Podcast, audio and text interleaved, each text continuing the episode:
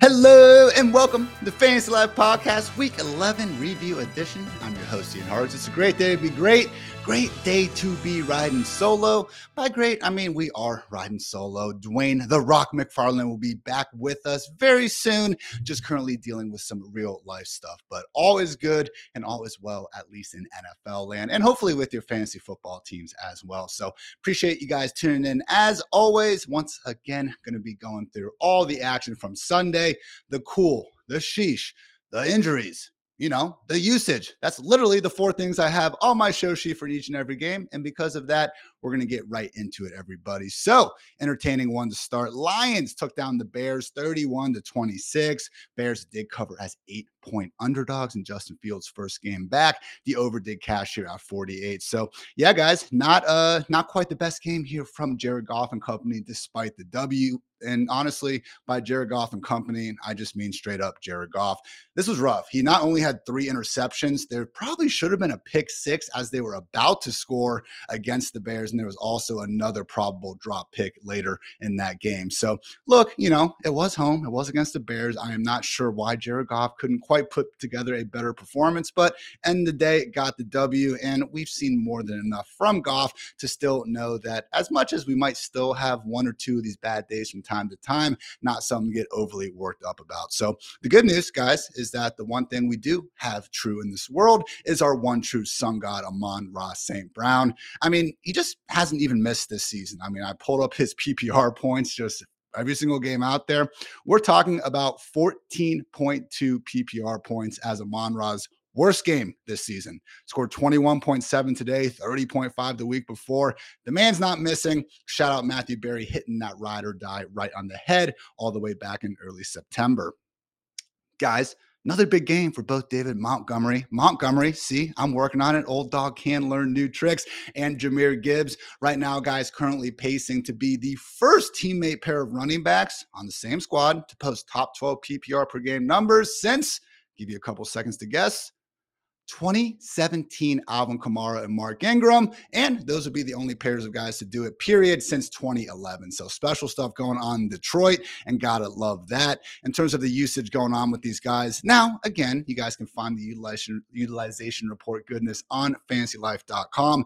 Dwain McFarland's baby. I am mostly just gonna be looking at some of the snaps and route stuff, but if you're trying to get more of that, you know, inside the five yard line, long down distance, the itty gritty, that'll all be on Monday AM. But with that in mind, guys, it really was the same thing that we saw last week. Jahmyr Gibbs 58% of the snaps. David Montgomery was at 41%. And although we did actually see them splitting up a little bit with the goal line stuff, Gibbs did get another short touchdown inside the five yard line with the game on the line after Gibbs got stopped at the one yard line. It did end up being Montgomery getting to push that in. So, end of the day, it is probably the most fantasy friendly offense for RBs in football. And I'm going to continue to answer all Lions running back start sit questions with yes. Gotta love that. Uh, Jameson Williams, nice little game here, was able to score a deep touchdown. Also, just caught a routine contested catch. And let's face it, that sort of stuff has not been easy for Jamo really out, throughout his entire career. So, just the fact he made a couple nice catches on a career best 66% route rate, guys. Don't call to come back. I mean, he hasn't been here for years in this case, but still, guys, I mean, that's awesome. Josh Reynolds only ran two additional routes. This was a game with Donovan Peoples Jones also active. And just coming out of that bye, seeing Jamo go for 55 and then 66% route rates.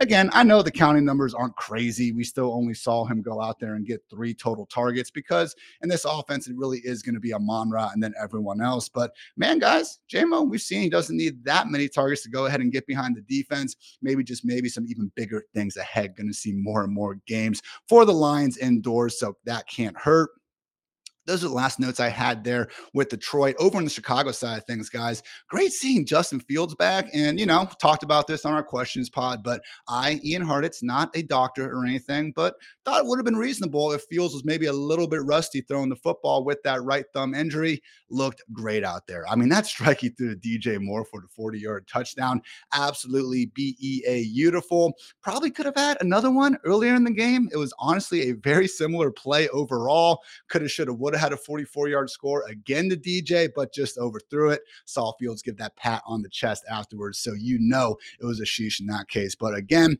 great stuff throwing from Fields. Didn't look all that rusty at all. And he tied the career high with 18 carries, plenty of them of the designed, you know, just manner. And we saw what we saw for most of last year middling passing production with rock star level rushing usage. And the result was likely another QB1 finish. So seeing this from Justin Fields, you know, we were already starting him regardless. But seriously, guys, very much still locked in as one of the best QBs fantasy football has to offer. And yeah, last three full games now 28.9, 33, and today 21.2 fantasy points. Not too shabby.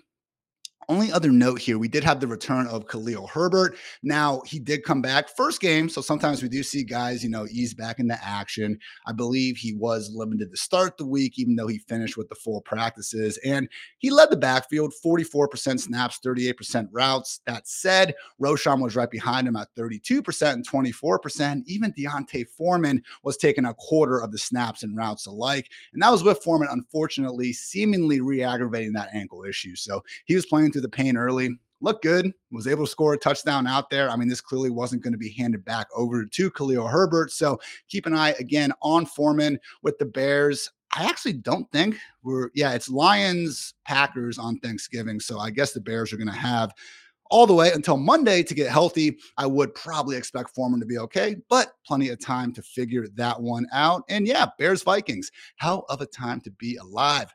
By the way, appreciate you guys in the chat hanging out. We are indeed riding solo. Talk about a freaking great day to be great. So, over under one hour 27. Man,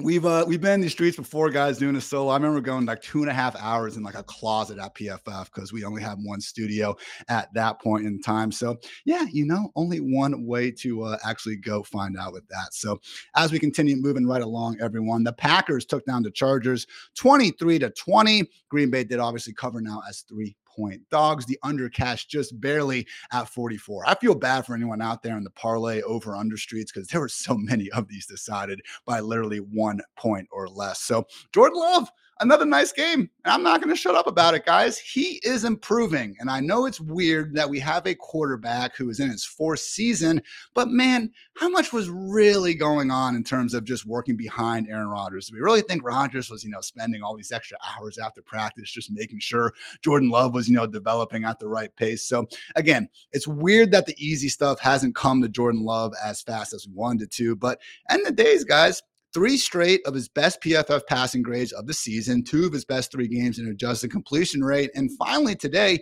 it just seemed like he was able to hit some of those easier throws. So a lot of them were going to Jayden Reed, caught three pa- or four passes for 46 yards, also had three carries for 46 yards and a nice touchdown. And because Jayden Reed scored a rushing touchdown, we are all now legally obligated to call him Deebo Samuel. So, in all seriousness, guys, Shout out Matt Harmon over at uh, you know Yahoo and just everything he does with reception perception. But I saw him shout out earlier this week. You know, Jayden Reed deserves the opportunity to be the feature target in this Packers offense. And at this point, it's hard to disagree, guys. Like just looking at passer rating when targeted. And I know passer rating isn't the end all be all stat, but at the end of the day, it's an accumulative metric to help measure passing yards, touchdowns, and interceptions when you're targeting someone. So, you know, I'm not completely useless. And with that in mind, when Jordan Love targets Jayden Reed, 116.9 passer rating. When he goes to Dontayvion Wicks, 107.6. Romeo Doubs, 97.2. Those are all three really good, okay? When he throws to Christian Watson, it's all the way down there at 45.5, man. Brutal. And it's been that way throughout the season. So, yes, we did get the short Christian Watson touchdown. But man, if you're going to tell me that in week 11, Christian Watson was the seventh most productive receiver on the Packers in terms of receiving yards, guys, just rough to see out there. So, I will say when Watson scored the touchdown, it looked like, you know, the weight of the world was lifted off his shoulders, just so happy out there. And to be fair, that same kind of phenomenon happened last year when he proceeded the ball the hell out. So, end of the day, the fact that Jordan Love and his passing game were improving is good for Christian Watson. But at this point, guys, I mean, Watson, Doubs, and Reed, they're all running like the same amount of routes out there. So it's not like we're even getting a benefit of usage behind Watson. I, for one, am ready to move Jayden Reed officially over Christian Watson in these ranks. We're playing fantasy football in 2023. We now have 11 freaking weeks of sample size telling us that Reed is a superior receiver, and we're getting the extra rushing uses on top of it. Hey, Romeo Doubs out there doing his thing as well already had these guys ranked very close to each other. But yeah, Jayden Reed shaping up potentially as you know the next late great uh, second half rookie breakout.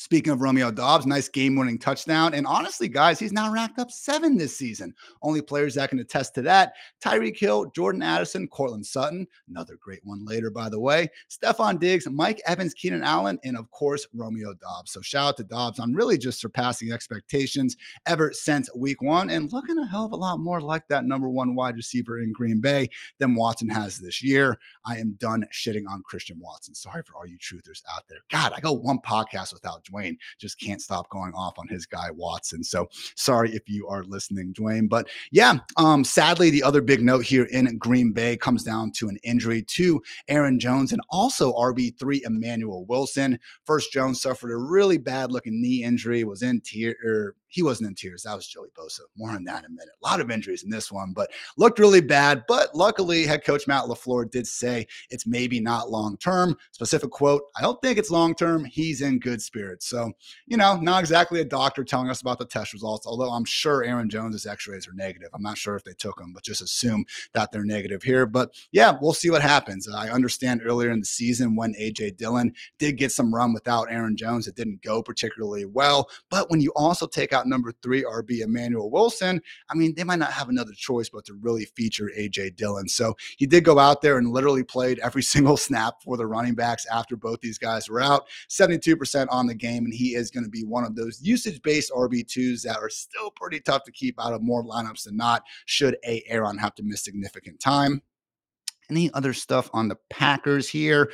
Think we are good. So, yeah, moving on over to your Los Angeles Chargers. Disappointing loss. And I know the Chargers are now at four and six, and we're just still going to have so many people out there that simply hold that record over Justin Herbert's head. But I don't know, guys. This was a really good game for him. And I mean, he actually showed more wiggle than we have all, all we've seen, I should say, all season long. 73 rushing yards, and he had this run up the middle where he was legit, you know, getting that uh uh on the safety and making a miss, you know, making dudes miss in the open field. What a concept to see out of some of these quarterbacks. But yeah, passing the ball wise, back to back highest graded games of the season in terms of PFF. And I know those aren't the be all end all guys, but again, when you do see big discrepancies in the metric, after, let's face it, was a really rough stretch for Herbert. I know he came into the season like a, you know, just train on fire or whatever freaking ridiculous uh, synonym I want to use there, but really had a rough stretch there from week three, like to week nine or so. Like we only saw that one good prime time again, primetime game against the Bears. And even Keenan Allen was having a relatively slow stretch. So not anymore. Herbert's out there killing it. And again, getting that extra rushing upside goes to show you why Justin Herbert, one of just five QBs in NFL history, averaging north of 20 fantasy points per game. So good stuff there from Herbert, even in the losing effort. Because again, if you watch this game, like there's just no way you can put this loss on Justin Herbert. I'm sure a certain uh, you know commentator will try to do so tomorrow. But yeah, end of the game, guys. Like he threw an absolute pearl to Quentin Johnston that should have at least been good for 40 yards and put them in field goal range for a game tying field goal. What happened was Quentin Johnston dropped it, and we never even got to see if he would have had the opportunity to potentially stay in bounds and turn into a game winning 70 yard house call. So, look, Quentin's already had a hard enough time just making, you know, somewhat moderately contested catches. This actually hit him right in the hands. And again, absolutely brutal drop, one of the worst ones on the day. So, also had Stone Smartt drop a touchdown. That's right. Something named Stone Smartt could have had two touchdowns today. Wasn't meant to be. And my God, man, the Keenan Allen eight yard touchdown drop. Like, I know I complain about players not wearing tinted visors because, you know, I think we'd have, have a better world if we all wore tinted visors out there. But literally, the ball hits Keenan Allen in the chest, like face area, and he just didn't see it because of the sun. It's irresponsible. You are hurting your team by not wearing a tinted visor, Keenan Allen. And my God, that would look swaggy. He's already got the baggy long sleeves. Come on, man, make it happen.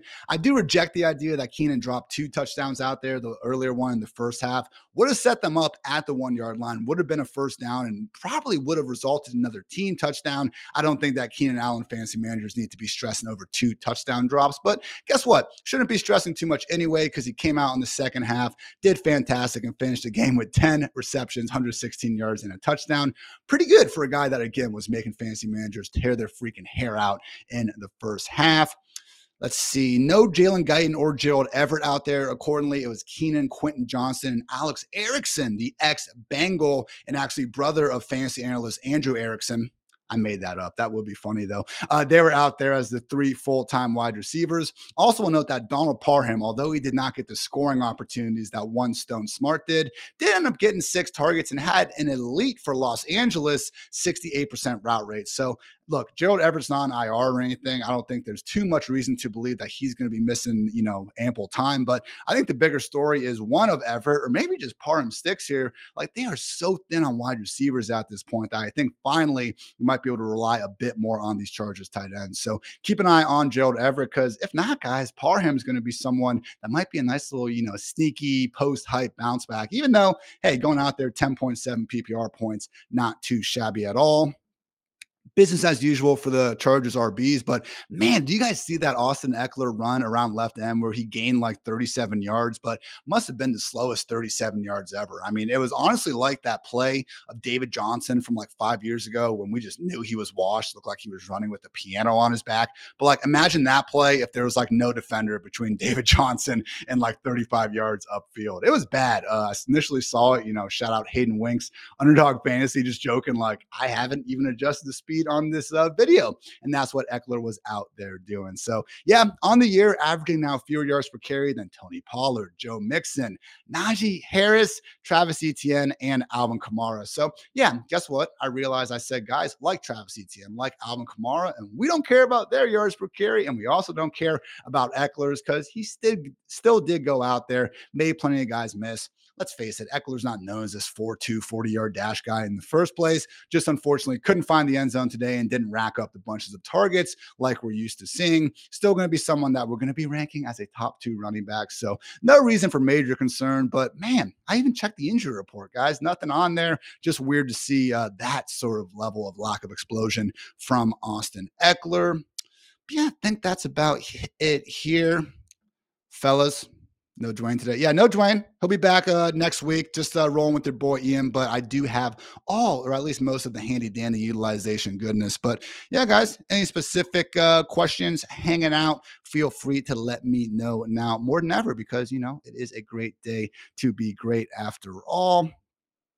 And yeah, all right, moving right along, we had the Dolphins take down the Raiders 22 13. Yeah, not exactly the shootout some of us were hoping for, but still a W for the Dolphins. Maybe not over a team with a winning record, but hey, they were at least five and five going into this one. So Raiders did cover at 14. Good teams win, great teams cover. So step it up, Miami, and the under did cash here at 44 and a half. So, you know, it says a lot about this Mike McDaniel and just, you know, Dolphins offense in general that Tua can throw for 325 yards and two touchdowns. And it just feels like kind of underwhelming out there, to be honest. And probably more so the 20 total points than anything. But, you know, Dolphins, they went three for 11 on third down. They didn't convert their only fourth down, ended up losing two fumbles. And we had, you know, one bad interception by Tua trying to hook up with Jalen Waddle deep downfield. Just wasn't quite meant to be. So, yeah, really the only guy that made you overly happy uh, in Fantasyland this week was, of course, Tyreek Hill, buck 46 and a tud. And now, guys, he is on pace for 134 catches catches, 2,075 yards, and 15 receiving touchdowns. Where's Tyreek for MVP chatter? I feel like there's been more Christian McCaffrey for MVP chatter. Then it's gone to Brock Purdy, and now it's kind of going to Tua. But for Tyreek, like, has there been any player week in and week out this year just be this exceptional? I keep waiting on the guy to slow down, or I mean, I guess he's not going to slow down, but at least defenses to find a way to not allow the dude to be pacing for over 2,000 freaking yards in a season, and it's just not happening. So you can say that he's benefiting from the system. I would argue that Tyreek Hill is the system in Miami, even more so than Tua Tagovailoa. I mean, I'm not sure if the Vegas spreads would reflect this, but guys, I think it's a real conversation. Like, who's more meaningful this offense? If you take Tua out and you put Mike White in, if you take Tyreek out and put Braxton Berrios in, or whoever for him, I don't know. I think it's worth a conversation. And when there's no quarterback really standing out week after week, I mean, if you just want to give it to Patrick Mahomes and say he's the best player in the league, that's fine. But feels really weird to me when I look up the MVP odds and Tyreek's at like plus 5,000 and Tua's getting that far ahead. So, you know, back to fantasy, but just want to give my two cents there with the Tyreek uh, conversation because just haven't uh, seen enough of it. Or maybe I'm not, you know, watching enough talking head, real quote unquote NFL media. Not a bad thing there. But sadly, uh, we did get some injuries here to the high octane offense. Tyreek briefly hurt his hand. He did end up coming back and returning though. So no immediate issues, but if you see him limited on the practice report, that is why. The bad one was De'Von Achane. Just a couple snaps into the game, guys. Got two touches and then sadly went to the sideline, went to the locker room, and was later ruled out with a knee injury. So doesn't seem like it's going to keep him out for the rest of the season or anything. Mike McDaniel said after the game, they got positive feedback from the trainer on his status. They just wanted to be careful because it was the same knee injury he hurt previously actual quote, he kind of got landed on and it was a little painful. He was politicking trying to come back in the game, but I was a little worried with the rust. So apparently Achane's feeling fine, but you know, we do live in a society where Aaron Jones said he could have come back in week one and proceeded to miss the next month of action. So I'm sure Achane did want to come back in. He's a competitor. He had all the adrenaline flowing. Let's wait and see what happens here. But yeah, in his absence, guys, Raheem Mostert absolutely force fed the football, 78% snap rate, 22 carries, and one target out there. Salvon Ahmed did catch a touchdown because, of course, you got to feed Salvon Ahmed screens inside the 10 yard line. Hey, it worked kudos. I'm just, you know, bitter because I wanted more points for Jalen Waddle. That's what fantasy football here is for everyone. So want to look up the Dolphins inactives real quick because I was confused why Jeff Wilson just kind of disappeared from planet Earth. He was, in fact, a healthy scratch out here. So don't think he's been dealing with an injury recently. But yeah, you know, if we do see a future week come up, Jeff Wilson is active. And then we also see again, Achane dealing with this might be a good sign that maybe that full go role isn't going to be here. But he got the start. I do think Achane was in line to, you know, get those 12 to 15 touches we were hoping for. Just sadly wasn't meant to be. So obviously one of the bigger injuries to monitor. If he does miss time, though, I think it's going to more so just be the Mostert show than any one of these backups really, you know, picking up a ton of extra work over on the Raiders side of things. Davante Adams, 82 yards and a touchdown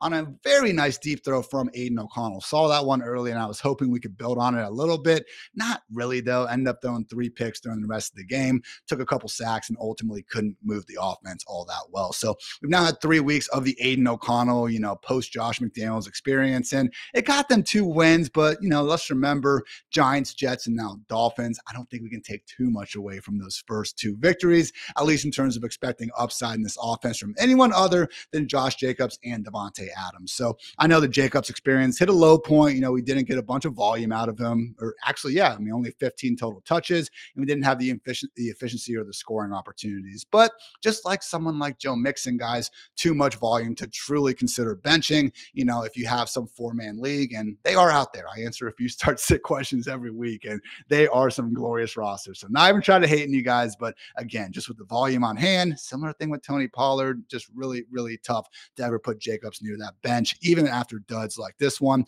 And yeah, with Davante Adams, guys, like the big thing here is that Jakobi Meyers, man, pretty much left for dead in this newfound Raiders offense because the targets over these last three weeks, Davante Adams has 30 then there's Jakobi Meyers all the way down there at 12. Michael Mayer, shout out, has 11. Tre Tucker, 10. But this is no longer 1A, 1B like it was with Jimmy G under center and Josh McDaniels pulling the strings. It is now Davante Adams and everyone else. So keep that in mind. With Jakobi Meyers, really going to be a wait and see and a probably never on Jakobi regaining that wide receiver two fantasy relevance in 2023. We did get a little bit of Hunter Renfrow production. He caught five passes. You know, hopefully helped out some of your uh, last place best ball squads out there. I'm talking to myself too, guys. Take it easy you know, not trying to be personal in here, but actually did not see, you know, a big change in role, was still very much working side by side. Tre Tucker did get Michael Mayer hitting that 70% route rate that we like to see at tight end. That was fun. But yeah, only other note here is that Davante Adams performance could have been even bigger 111 unrealized air yards in week 11, second most on the week. Browns took down the Steelers 13 to 10. you that's right. The over under of 34 and a half, lowest one in a freaking decade, still was not low enough. And the Browns did indeed cover by two and a half points. So, Dorian Thompson Robinson, gang, stand up, guys. You know, try to give him a little credit here for, again, that first game against the Ravens coming with no preparation. Found out freaking in pregame warmups, Watson wasn't good enough to go. And yeah, I get it. 13 total points here. What do you throw for? You know, 165 yards, no touchdowns. Not exactly, you know, the sort of performance to be freaking out about. But we did see the Browns this week, guys, drop seven times, seven different targets. No team had actually more registered drops this week per PFF. And, you know, DTR showed up when it mattered. Eight play, 48 yard drive to set up the game winning field goal. Could have had those better numbers. Uh, David Njoku actually dropped a short six yard touchdown 15 freaking targets on the game, though, guys. They were not afraid to feed Njoku because at this point, he really is their best YAC player as well. So, look, is he going to get 15 targets each and every week? No, but he is going to continue to be in that conversation with guys like Cole Kmet around the tight end when borderline because we know that they actually have some talent in there. And we do know that they are also seldom leaving the field in these not great passing games. But again, beggars can't be choosers. If you're a tight end that's on the field all the time, you're good at football football and you're in a good offense, you're going to be ranked in the top eight and you're already going to be on the vast majority, or you're already going to be rostered, you know, in all these leagues. Guys like Njoku, guys like Kmet, still rostered plenty, but again, we will see these usage spikes here from time to time. Brown signed Joe Flacco, the practice squad. That's something that popped up after the game. They must have really, uh, you know, just remembered that Elf unveiling in the middle of the field and Flacco throwing four touchdowns against them in that thrilling comeback last season. That's the last thing I remember about Joe Flacco. Really hope that he's not going to come in and just take this job from DTR after this one. I would think more than anything, just because let's face it, DTR, PJ Walker, someone that's, you know, been jumping around the league a bit as well. Maybe Joe Cool's just in there to, hey, calm things down and by the way, I am sorry to anyone I offended for calling Joe Flacco Joe Cool. I know that's Montana. We'll stick with Miss, Mr. Elite over here. So, last couple notes here on the Browns. It was a bit more of a split backfield in terms of the usage. We saw Hunt and Ford each finish with exactly 12 carries, but in terms of just the snaps going on, still was Ford leading the way 51% to 42% with a slight edge in the routes. So, probably can be, you know, just moving those splits between the two closer in the ranks and everything. Both probably deserve to be on that RB2 borderline more weeks than not. But Pierre Strong Jr. does remain almost fully out of the picture. And again, we can live with two RB committees in the year 2023. That's when I guess to three or four that things get far more complicated. Mentioned the Njoku drop touchdown, and I think that is about it. Otherwise, in Cleveland, cool. Yeah. Otherwise, just shout out to Myles Garrett and company. And no, I'm not talking about the viral video, although you know, kudos, I guess, there as well. But yeah, Browns defense, best group in the league in terms of EPA allowed per play, league low passer rating allowed, and league low rushing yards before contact per carry. Yeah, I'm happy. I'm not an NFL offensive coordinator. Good freaking luck trying to move the group against arguably the league's single best defense. Over in Pittsburgh, Kenny Pickett. When you include the sack yardage against passing yardage, which is the way it should be, with all due respect to NCAA football scoring, Kenny Pickett totaled 77 yards on 31 dropbacks. That happened. Kenny Pickett now, with one career game with multiple touchdowns, has fewer career games with multiple touchdowns than Tommy DeVito. The fewest yards per attempt in the NFL this year go to Kenny Pickett, Zach Wilson, Joshua Dobbs, Teabag, Daniel Jones, and Bryce Young. I'm not going to say anything mean about Kenny Pickett. I'm just going to bring up those facts. Jaylen Warren, though, absolute baller, 74 yard house call. And honestly, guys, is he the best running back in the NFL? Probably not but he is number one in almost every stat that matters. Yards per attempt, first among 50 qualified running backs, 6.2 missed tackles forced per carry, number one, and it is on pace to break Javonte freaking Williams and Marshawn Lynch's single season record. Explosive runs per attempt at 10 plus yards, number one. Yards after contact per attempt, number one. Again, there was a time this season where Najee was the one that was actually being more explosive, and he was looking like just maybe not the better back, but looking just fine with Jaylen. There wasn't a reason to be benching Najee for Jaylen Warren. Those times have passed. Jaylen Warren is now not just looking like the best running back in Pittsburgh, but again, looking like one of the very best running backs in football. So this should, should honestly be we ne- we could never have this rational conversation in Dallas. I don't expect it to be rational in Pittsburgh because we just want either or. But it's not anything about Najee. Just like Zeke wasn't a terrible running back over the last couple years, it's that Najee was a first round pick, so the expectations are out of whack. And his backup, Jaylen Warren, just like Zeke's backup, Tony Pollard, isn't just putting up better numbers than the starter; they're putting up better numbers than almost any other running back in football. So shout out to Jaylen Warren continuing to make all the absolute most out of his touches. I'm expecting him to do the same. Sadly, am I expecting him to all of a sudden take over the backfield 90% to 10%? No. And we actually did see Najee lead the way this week, 58% to 44%. So, yeah, guys, one of these things that should have changed, maybe a little bit. Should we really expect Matt Canada and company to do so? That's going to be a no only other things here. It was the first game back for Pat Freiermuth coming back from IR, and we did not see anything resembling a full time role. Just 42% of the routes, Darnell Washington and Connor Heyward actually combined to run more routes than Pat Freiermuth. So, hey, you know, you're just brutal at tight end. You see Freiermuth on the waivers, you want to hold him and stash. Yeah, that's fine. Cannot even think about starting him, though, as a top 12, even top 15 option for at least another week until we see again that usage get back to normal. Um, tough one for Johnson. You know, George Pickens ended up getting four catches out there, but just two for Diontae. That said, team high eight targets and 99 unrealized air yards, third most on the week. So I know everyone out there in your points per volume, points per target, points per unrealized air yard leagues, Diontae continuing to kill it. But yeah, back to back duds really thought after the first three games of him coming back from the injury, you know, he was the freaking like wide receiver six overall. But as we were seeing in the Kenny Pickett experience, we cannot have good things. And sadly, Diontae Johnson, nothing more than a volume induced wide receiver freaking three at this point. Remember when we watched Big Ben in 2021? We said it can't get worse. It's gotten worse. It's gotten worse, guys. Giants took down the Commanders 31 to 19.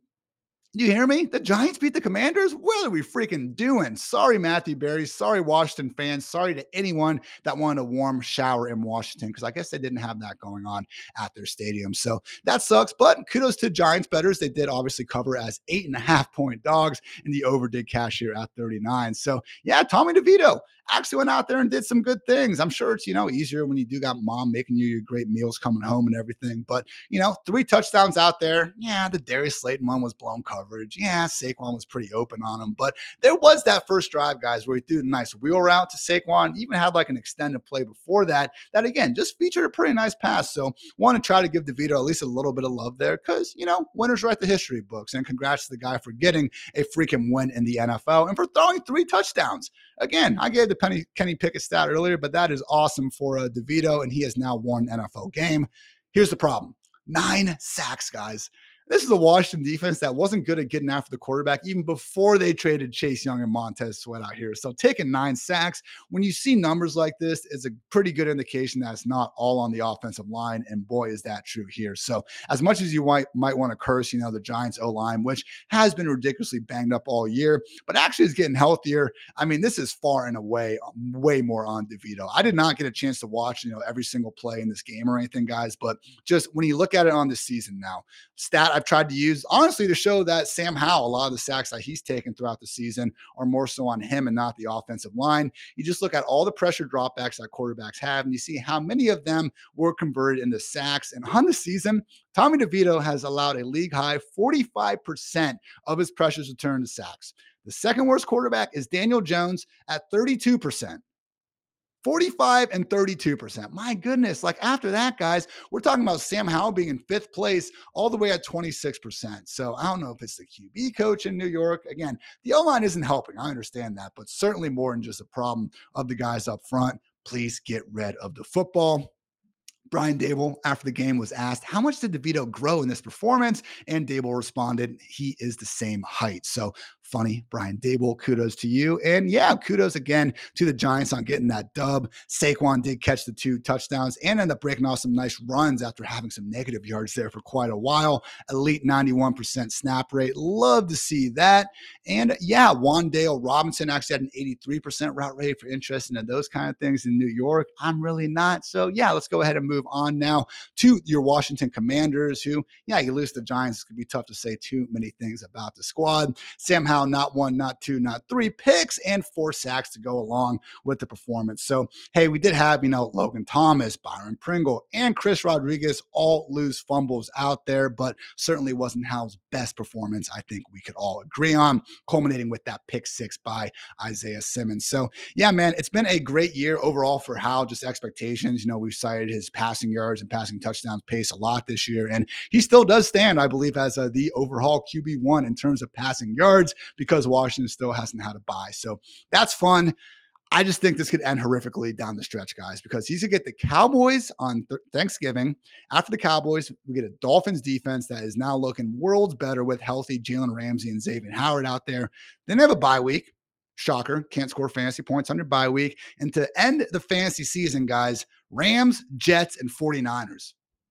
We're talking about one game against the Rams for the rest of the season that we even kind of feel good. And I mean, I don't love Aaron Donald against Sam Howell. I don't feel good about that. I just don't completely hate my life about it. So, yeah, guys, Cowboys, Dolphins, Jets, and Niners with a bye over the course of these next six weeks hey, Sam Howell, someone that's, you know, been able to kind of have that borderline QB1 production, probably would have been a really good week to trade him this week, honestly, in hindsight, uh, if you had had the chance to. So, yeah, you know, I did get some questions before the game. I think there's like a Trevor Lawrence versus Sam Howell versus Kyler Murray. I, it was funny because I had the exact same predicament in one of my 10 man leagues, my only 10 man league, you know, hand up.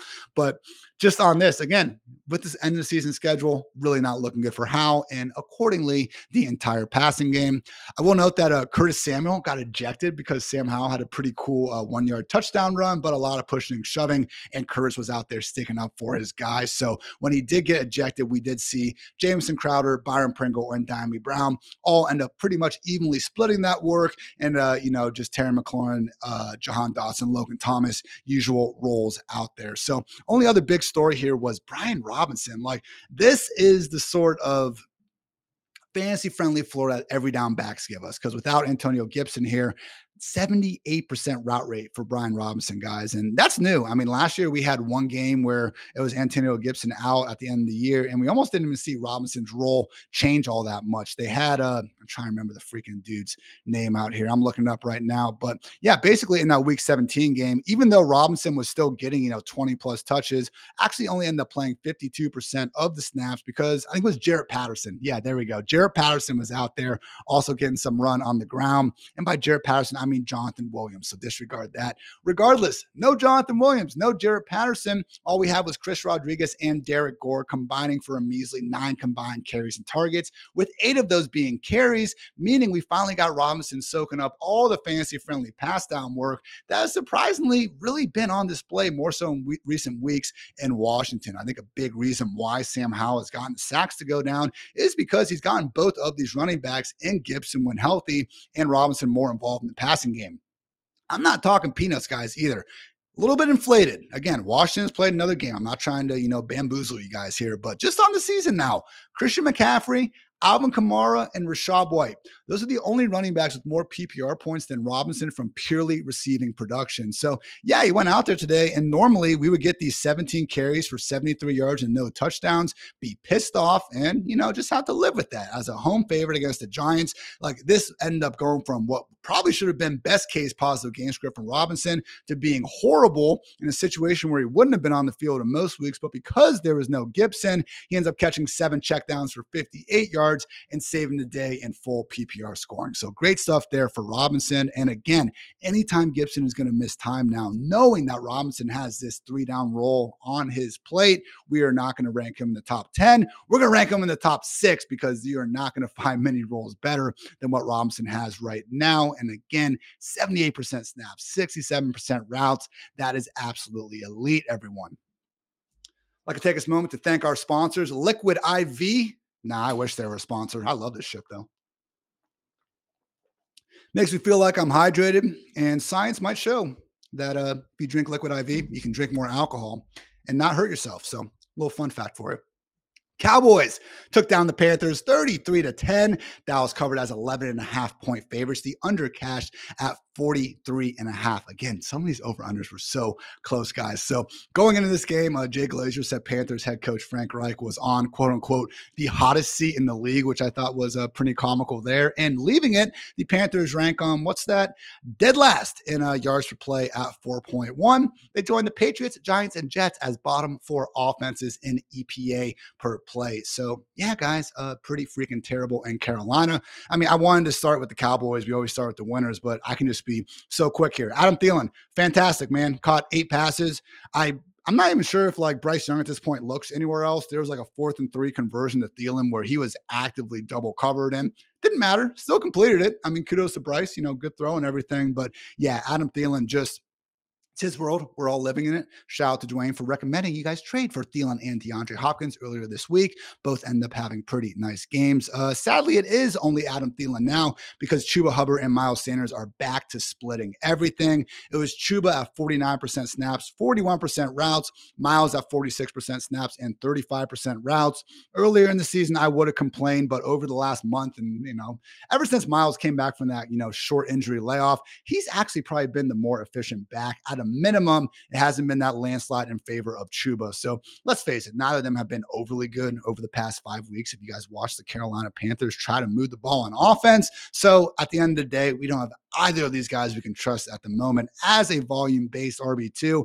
It's honestly set like even though the Browns offense isn't this is pretty much Jerome Ford and Kareem Hunt, but neither of them are playing as well as Jerome Ford and Kareem Hunt. And I actually sadly trust the DTR led Browns to score more points than the Bryce Young led Panthers. I know this was a tough matchup, but man, crazy to have that sentence come out of my mouth. And I think it actually could somewhat be true there. So, yeah, Adam Thielen, and that's it. Shout out Tommy Trembles. Tommy Trembles, touchdown, 70% route rate with Hayden Hurst out of the picture. Not so sure uh, Hayden Hurst going to miss much time. Would you, you know, start Tommy Trembles again? Anyway, no, but I did start him in one lineup at the Stone Cold 2500 on DraftKings. So feeling good about that over to the winners in this one, the Cowboys. Guys, oh my goodness, I'll freaking pour one out. Yeah, I'm not gonna pour one out. I like my floor, but you know, you can imagine. Tony Pollard scored a touchdown. First time since week one. It's possible. Great day to be great, Tony Pollard. And oh my God, what a run. Absolutely truck stick the dude at the six yard line and carried a couple more defenders into the end zone to go ahead and get that score. So I will say this I want credit if I'm right. This is again now Monday morning at 12 12 a.m. Eastern time. I think Tony Pollard gets one of those bullshit Saturday fines for lowering his head on that touchdown run. They didn't call a penalty. They haven't called a penalty on any of these ridiculous fines, but Jaylen Warren's gotten a couple of them, and they're just calling these RB fines now anytime they lower their helmet even a little bit. And Pollard did that on there. So should he get it? No, but I think the NFL slides that across Saturday at 3 p.m. and people get big mad online. So yeah, 18 PPR points for Pollard out here, only had 6.5, 9.3, and 5.5 before the bye. So I know it's 18. It's not a 35 point week winning effort, but we'll take it, guys. And, you know, we'll freaking take it after what we've been through. And it did come on a 65% snap rate, 60% route rate in a game that, again, was well over by the time, you know, the early parts of the fourth quarter were coming along. So Carolina kept it close ish. It was, you know, 17 10 going into the fourth, but then the Cowboys took over in a hurry with that touchdown and cornerback DaRon Bland's fourth pick six on the season. So incredible performance from Bland, and a big reason why this Cowboys defense has been able to keep on keeping on so well without Trevon Diggs in action. Uh, yeah, final note here on Pollard. Again, five targets in this one and caught four of them. Post by guys combined before this one only had four catches on six targets. So that was really the problem with Pollard over these last few weeks. He wasn't catching passes and he wasn't getting the touchdowns. When you start adding those things to his plate, lo and behold, you get the RB1 that we always thought we had. Shout out Dak Prescott. Since that infamous 49ers disaster on Sunday Night Football, guys, he is fourth in the NFL in yards per attempt, fourth in the completion rate, and a league best 118.7 passer rating. So, again, passer rating is a better stat for the overall offense instead of one particular player. But guess what that tells you? The Cowboys passing game since that 49ers game has looked a hell of a lot and statistically been one of the single best passing attacks in football. And that's why CeeDee Lamb can continue going bonkers. Brandin Cooks can have blow up weeks like last one. Even guys like Michael Gallup, Jake Ferguson, the complementary options along can have more big weeks than not. So, hey, didn't exactly ask Dak Prescott to go crazy in this one. That's why we didn't have the big time passing performances, but still far more big days should be ahead for this group. Final note, uh, annoying for any of my fellow Jake Ferguson fantasy managers out there. I was 100% convinced that was him catching that touchdown down the seam. But nope, the Cowboys have like six white tight ends all wearing numbers in the 80s. And it was, in fact, rookie Luke Schoonmaker out there. So Credit to the Michigan rookie on the touchdown. That team up north rookie, my bad, let it slip. Can't be using that word this week. Shout out Buckeyes. I live in Columbus. Give me a break, everyone. But yeah, either way, Jake Ferguson still very much in that full time role. I mean, his route rate is elite at this point, everyone. Also, obviously, seeing the usual business with CeeDee and uh, Brandin Cooks. Just are seeing Michael Gallup and Jalen Tolbert rotating as that number three. So, still tough to get on anyone behind uh, CeeDee and Cooks out there think that is about it. CeeDee did draw a 28 yard defensive pass interference penalty, so that does help explain why his performance was just a little bit below normal. But you know what, guys? Science and studies show that you cannot gain 150 receiving yards every single week you go to work. Jaguars took down the Titans 34 to 14, covering a six and a half point favorites in the overcast here with a little bit of ease at 40 points. So Trevor Lawrence, you know, finally had the sort of bounce back game and just massive performance. Let's face it, as fantasy managers were hoping for. I mean, 262 and two touchdowns through the air, but he added the two rushing touchdowns and just looked athletic. I mean, I still have nightmares of this dude in that Clemson jersey going through the heart of that Ohio State defense. Tee Higgins fumbled it back in 2019, by the way. It happened. It happened, you know. But anyway, I mean, Lawrence has always had this capability. And it's one of these things where guys like Lawrence, guys like Justin Herbert, I mean, no, they're not going to run for, you know, six, 700 yards per year. We can't all be Joshua Dobbs out here, everybody. Come on. But with Lawrence, with Herbert, I mean, and with, with Joe Burrow, honestly, before the injury, like when you could just start getting that potential for a touchdown here, a touchdown there, 20, 30 yards a game, just helps so much overcome, you know, the less than incredible passing performance. So great stuff from Lawrence. This wasn't one of the games on my quad box. You know, maybe could have been at the NFL, would freaking never, ever give us only three late afternoon games again, but so be it. So, yeah, overall, just a really good, really good game. The Jaguars should have killed the Titans in, and they did. So, kudos there. Calvin Ridley, we are so back. I mean, you know, kind of back. It was good to see a good game from him. Let's just go with that. 103 yards and two touchdowns. Look pretty good doing it. Of course, whenever you want your wide receiver to break out, the Titans are going to be one of the best defenses you could ask for them to play. But this is, again, what good passing games should do to bad passing defenses. Absolutely exploit them. So great stuff from Ridley, who was coming into this game, guys, as the wide receiver 48 in PPR points per game. So at least he will now fe- seemingly be knocking knocking on the wide receiver three door. Oh my gosh, can't wait. But yeah, overall on the season, still very much stuck in a 1A, 1B, 1C situation because Christian Kirk has 72 targets on the year, Evan Engram 71, and right there with a nice 69 is Calvin Ridley. So, fun fact Evan Engram, 71 targets without a touchdown, the most in the NFL. That sucks, bro. But the regression gods would say that the man is a bit overdue. Business as usual for Travis Etienne, 65% snaps in a blowout. Did see, you know, a little bit more D'Ernest Johnson, Tank Bigsby from a carry perspective, but again, more so due to game script than anything wrong with Etienne. Just unfortunately couldn't find the end zone in this one. So better days ahead, but hey, realize, I mean, Etienne this year, as great as he has been in fantasy, and that's all that matters at the end of the day. This isn't me trying to, you know, poke any holes in his profile, but I said it earlier, guys like Najee and Mixon and Pollard and all these guys, like they're averaging more yards per carry than Etienne. He's made a couple nice plays in the passing game to help, you know, create those explosives. Had that nice sideline tutty against the Steelers a couple weeks ago, but Etienne has really been living on that volume. So again, really more thing, and this is blowout induced. I'll check tomorrow, kind of some of that fourth quarter uh, specific stuff here, but 65% snaps for Etienne. I'm not worried about today because of the game script, but if we did see that, if we do see Etienne go from this 80, 90% back to more of a 60, 65% guy down the stretch, you're still starting him, but it could take him out from being the freaking top five weekly starting option he is right now into more of that, again, maybe borderline RB1 that he was kind of drafted to be a few months ago. We did get Zay Jones back in this one. He came right back to his every down role, 77% route rate. Luckily, though, like we saw in the preseason, Zay Jones' presence did nothing to hinder Christian Kirk because that was a storyline in the preseason. Even coming into week one, was Zay Jones taking Kirk's place in two wide receiver sets. Was not the case today. Kirk, team high 89% route rate. Ridley was at 86%.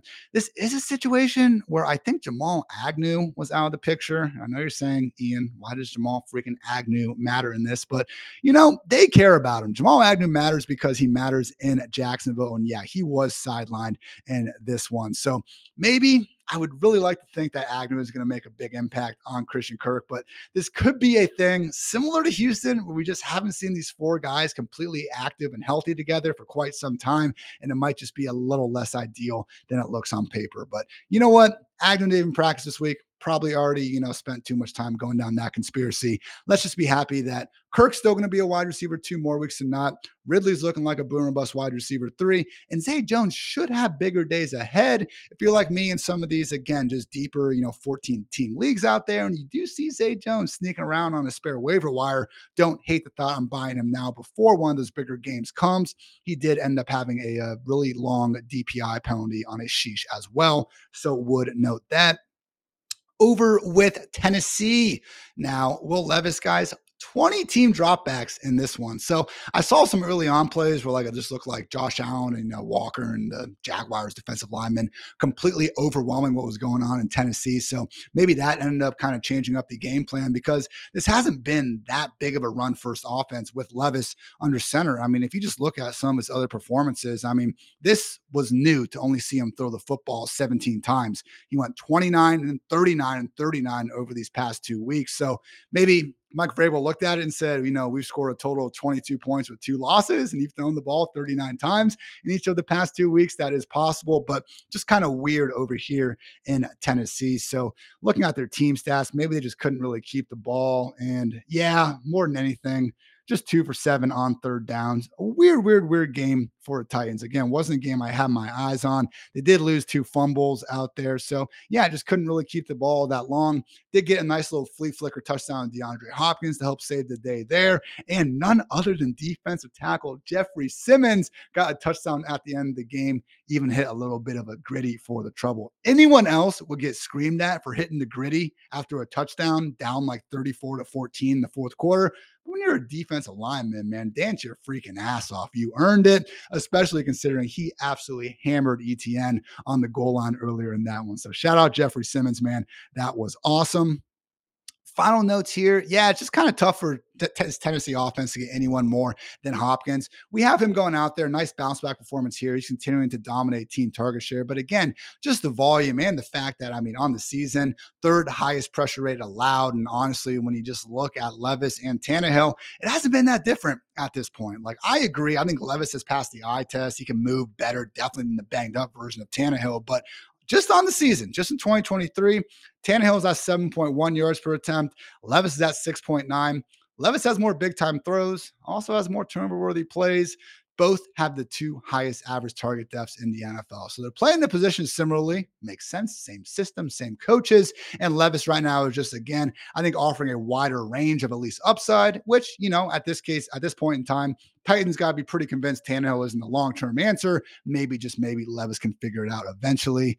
Bit of a dud for Derrick Henry, but same uses as normal. You can just hope that the big dog stays healthy, gets better and better as we get into winter. Texans took down the Cardinals 21 to 16. That's right, the under hit on 48 and what was supposed to be a shootout of the week. Unfortunately, not a team could just really complete these drives. They're they're both really moving the ball up and down the field for most of the afternoon. But when the Cardinals, you know, had one interception by Kyler and also lost a fumble, and the Texans had not one, not two, but three interceptions by CJ Stroud, it's going to be tough to put up any amount of copious points there. So Stroud, only two interceptions coming in. And again, he did have the three today. I thought one of them was kind of tipped around and could have been caught by, I believe it was Tank Dell, could have been Robert Woods before it was ultimately picked. I think it was Robert Woods. The other two picks were bad, though. So guess what? You know, shoot or shoot. And that's exactly what CJ Stroud said after the game. Steph Curry, don't ever stop shooting. I'm going to keep letting it fly. And please do, CJ Stroud, because you still did throw for 336 yards on pace for 5,035 yards this year. Kudos to the absolute huge front runner for rookie of the year and someone who, again, not my MVP for this year right now, not yet, but certainly someone that has earned his way into that conversation. I mean, some of the throws he puts out there, that tutty to Tank Dell, oh my goodness, great route, great great catch and everything, but one hell of a throw as well. And the case for Stroud as MVP would just be how much he is making out of all these guys around him who are clearly good. Like Tank Dell is clearly an awesome wide receiver, and Nico Collins, and even Noah Brown. Like it's not like you're watching these guys make plays and they're just completely uncovered all the time kind of Noah Brown on some of those throwback post routes. Okay, point noted. But if you just look at yards per route run, guys, each of Tank Dell, Nico Collins, and Noah Brown are in the top 12 among 98 qualified wide receivers. So Stroud is enabling three of the most efficient wide receivers in the game. And that's not even including some of the greatness he's managed to get out of Dalton freaking Schultz so far this year. So Tank Dell, legit wide receiver one in Fantasyland. I ranked him as my wide receiver 12 this week, well ahead of the fantasy life consensus for those counting at home. But regardless, you have Tank Dell. You are starting him. Six most receiving yards over the last month. Four receiving touchdowns are tied with CeeDee Lamb and DeAndre Hopkins for the most in the NFL. Great day to be great, Tank Dell. How could we ever doubt you just based on your size? So, going to be interesting as things go more and more. Just if these undersized wide receivers can, you know, just keep keep keep keep keep keeping on. You know, how many times can I say keep? Let's work on it, guys. Can they keep doing this more so in the year 2023? maybe I saw Brandon Powell on Sunday Night Football freaking putting who was it out there? Patrick Surtain drawing DPIs out there. Brandon Powell making these plays out here. So could be either way though. Tank Dell, we have a baller on our hands and continue to start him in lineups of all shapes and sizes. Will note Robert Woods almost had a 28 yard touchdown, better ball, might have stepped out of bounds before, but that was probably the only miss I saw from Stroud. So, final note with his passing game, this was a really cool moment. Stroud got drilled on a sack. I am talking absolutely crunched, like the sort of play that you almost expect them to throw a flag, even though it was a perfectly legal hit. The hit was that big, misses one play, comes back in on third and 17. The announcer even jokes about like how quickly Stroud's going to get the ball out.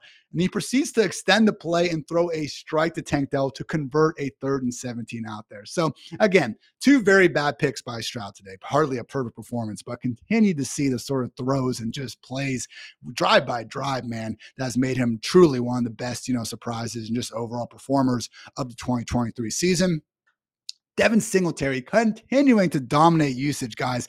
85% snap rate, 22 carries, and two targets. And at this point, you got to wonder just with the offensive success Houston is having now, over the course of this three game winning streak, and the fact that Singletary has been such a big part of it, I'm not so sure Dameon Pierce gets his job back. We're definitely not going to be able to start him with any level of confidence that first game coming back, which I do think could be as soon as next week, given that Pierce did manage to return to practice last Friday before before getting ruled out. But man, just over the last three weeks alone, Josh Jacobs and Devin Singletary are tied with an NFL high 70 total touches. And just on the season now, Singletary 4.1 yards per carry, Pierce three yards per carry behind the same offensive line. So maybe not the same looks. I get all that. Pierce is very good in his own right. But yeah, guys, Singletary, first time in his career with back to back 100 yard games. Someone that was a volume induced RB2 going into last week. But the more we look at it, guys, this is RB1 utilization, and he's put up RB1 numbers over the past two weeks.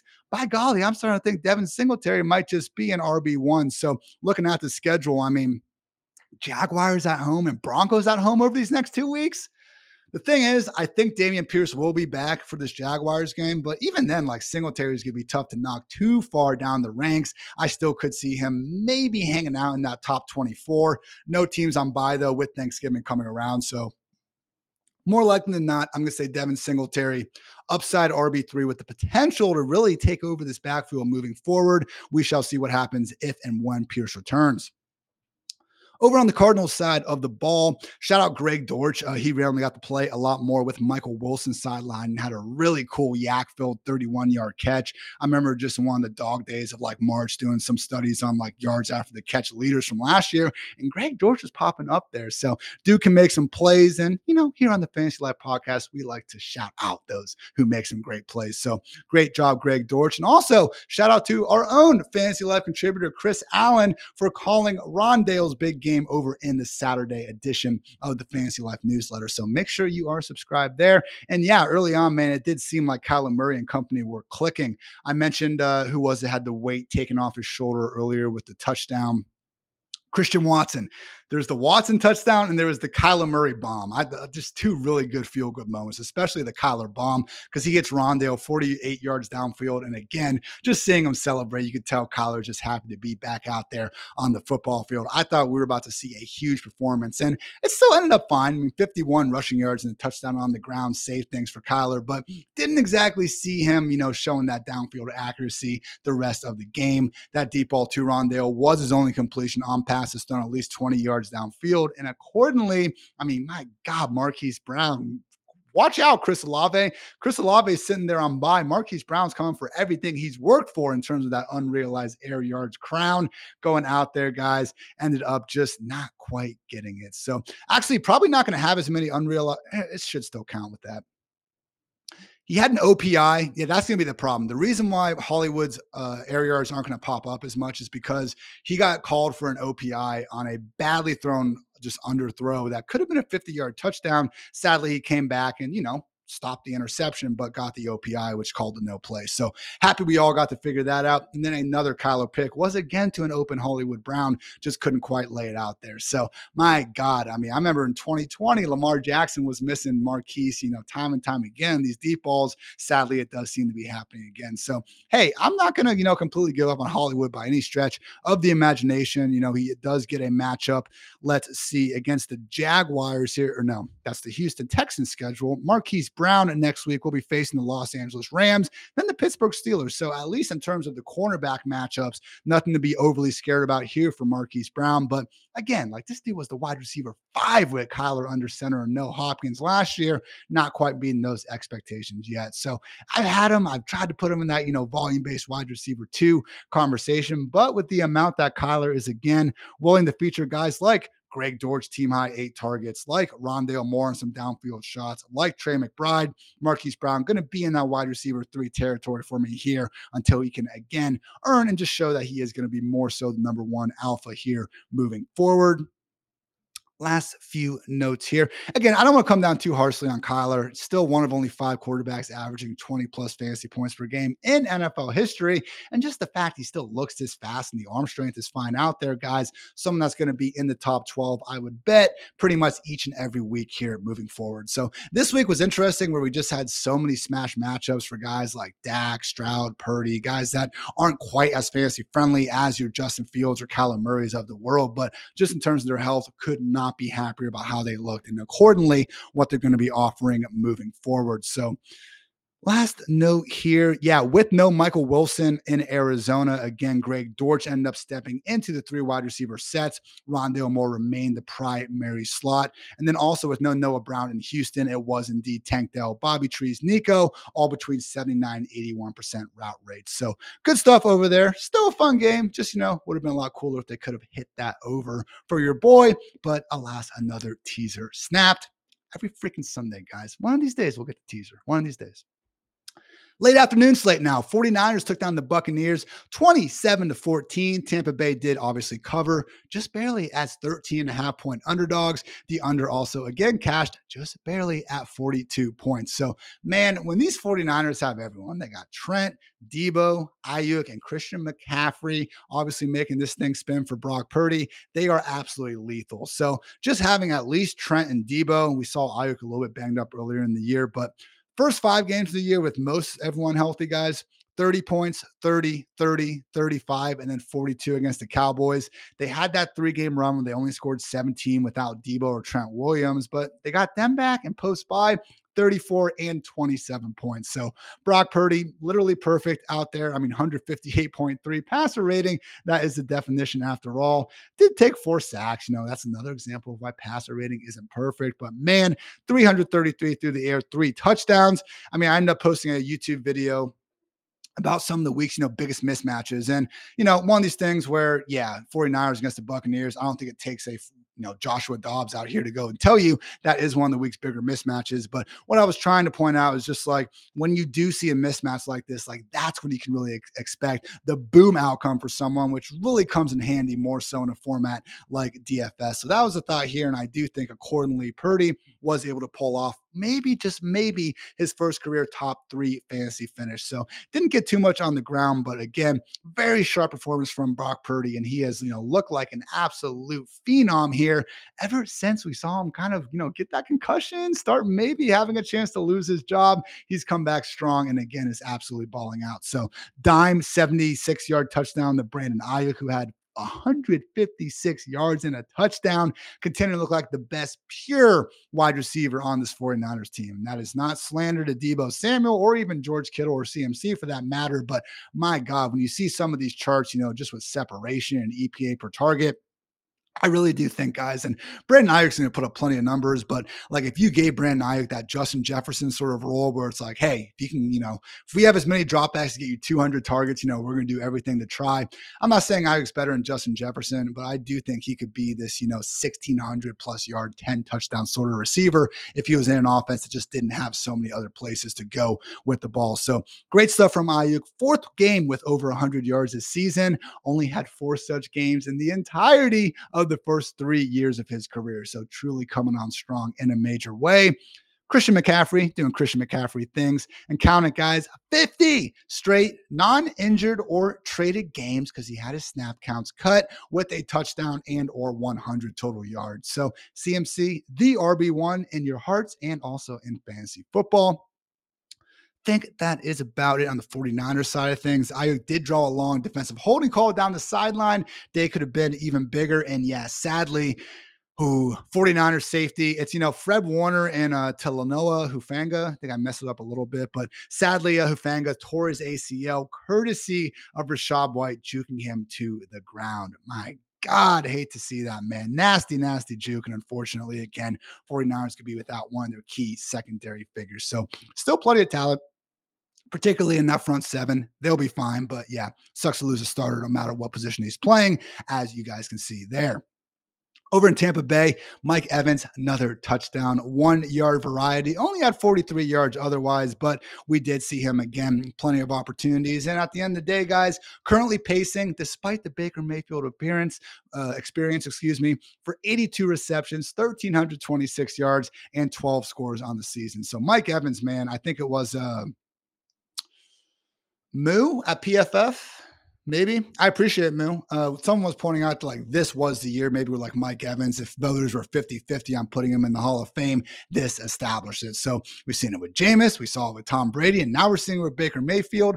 Maybe, just maybe, Mike Evans is an elite and Hall of Fame wide receiver, regardless of who's playing QB. He is sure looking like it this year. But what's crazy is like if you had told me, like, hey, Chris Godwin's really disappointing. And, you know, he is at this point 72 targets with only one touchdown. That is the highest of any wide receiver in the league that has only scored one touchdown. In second place, for those wondering, is Zay Flowers at 70. And he should not be there because he got robbed on Thursday Night Football on that screen he took to the house. But we'll talk about that in the Sheesh report. But yeah, guys, on the season, again, the way Evans is balling out and just the way Godwin isn't, I would have been, you know, just assuming that Evans has really taken over as Baker's clear cut number one. This isn't the case.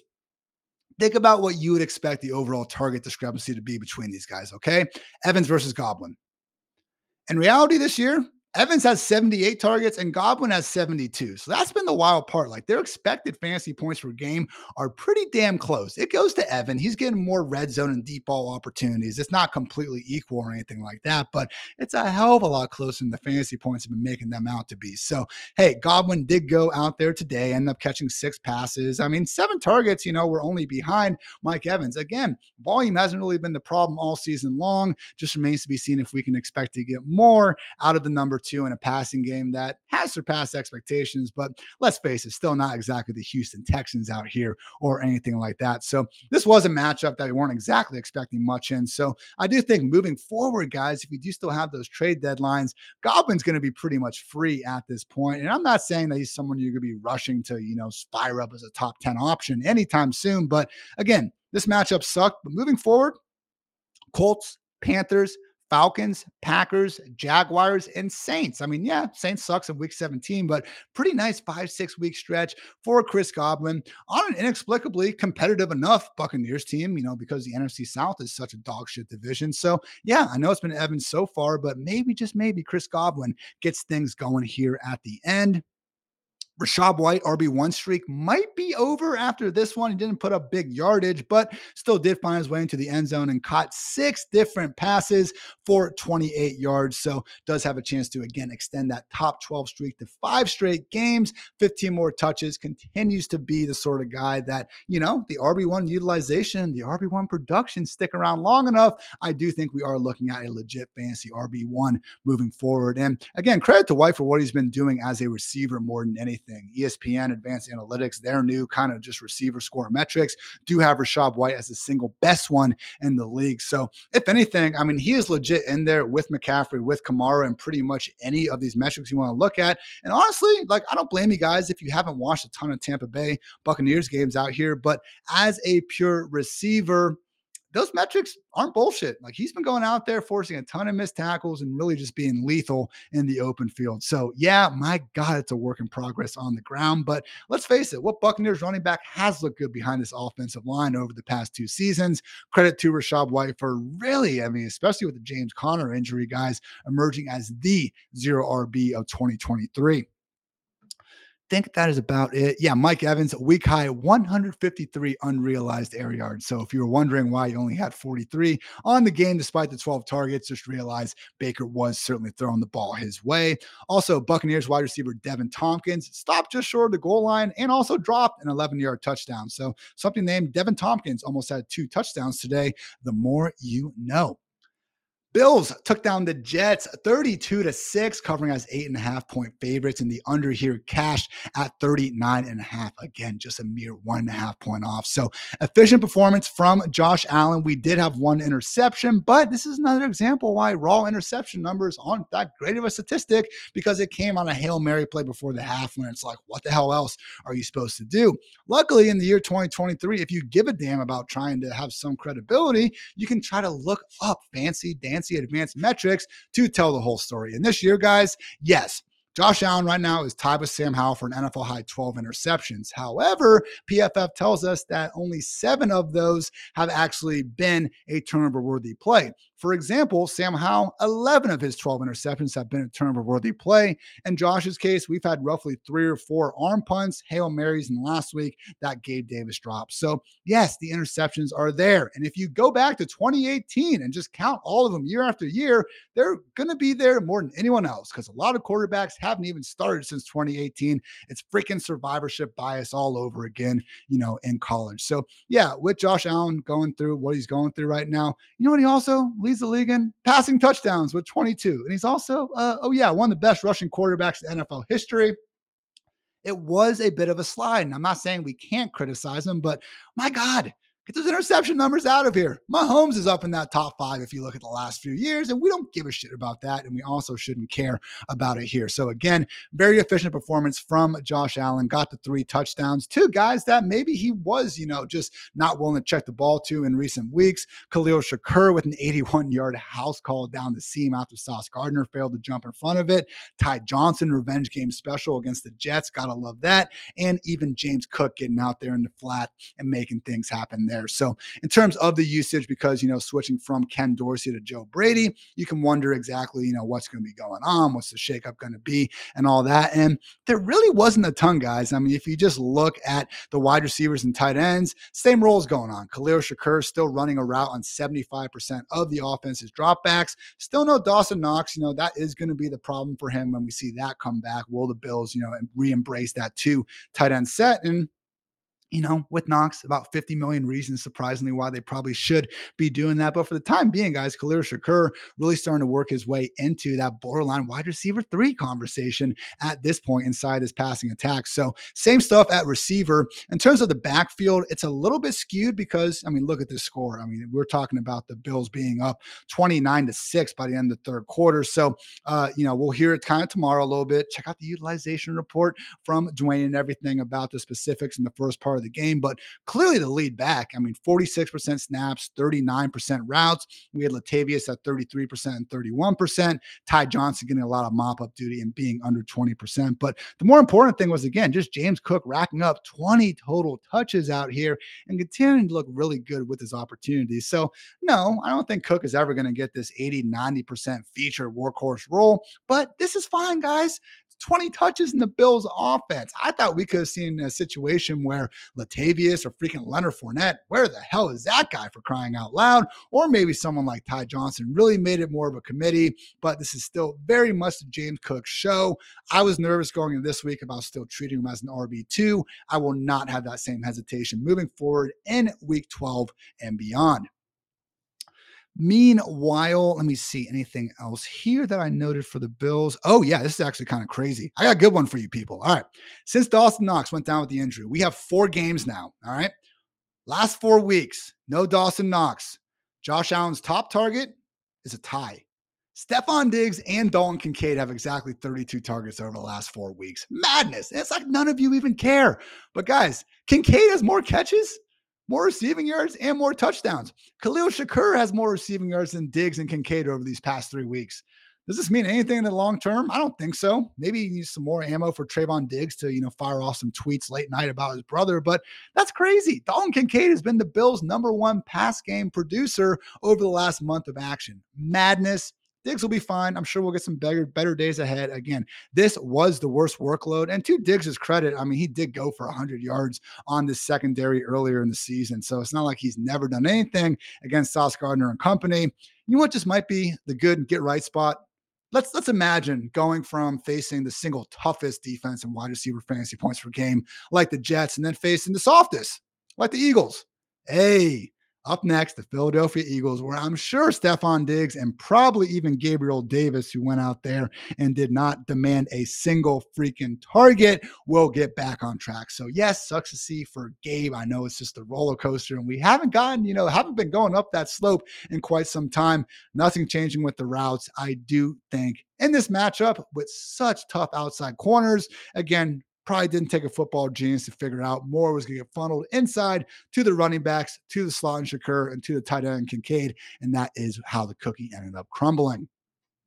On the other side of the football, Breece Hall took a screen for a touchdown to end the team's 13 quarter drought without a score. My God, that's a lot of quarters. So, yeah, now on the season, Jets offense ranks dead last in the EPA per play. They are 30th in yards per play. And guys, they have scored a touchdown on 7.6% of their drives. The next best offense is the Giants at 10.7%. Like just the Giants are 3% better than the Jets. Like, just for any statistic, you're like, what the hell is going on right now? And the fact is, touchdown drive percentage, I cannot stress enough how horrific that is for Zach Wilson. So, I'm always going to be a little bit of a Zach Wilson apologist because I like guys like Zach. I like guys like Drew Lock, like Jameis Winston. I appreciate bad quarterbacks that can still be bad quarterbacks and be fun to watch, man. And we still do see that with Zach. The arm angles, the, eh, you know, just inexplicable, terrible decisions out there, running around, but having the athleticism to run around and make some bad decisions. You know, that's what I'm talking about there. So, in terms of like, is he a long term answer with the Jets? Sure as hell doesn't seem like it. I mean, he might not even get his job back ahead of next week. Head coach Robert Saleh actually wouldn't even commit to Zach after he benched him for Tim Boyle down 29 to 6 at the end of the third. So, still very much confused why the Jets couldn't have paid a little bit more to get Mike White to stay. Maybe Mike White just wanted to go to Miami wouldn't blame him there. I mean, let's face it, weather, taxes, and the football team. Shout out Mike White, you know. But yeah, not looking good uh, when it's between Zach Wilson and Tim Boyle. Worst one-two, uh, you know, situation I've probably seen since McLovin and Muhammad back in the day. So another pregame report with the Jets was that they were going to embrace their youth mostly wasn't true.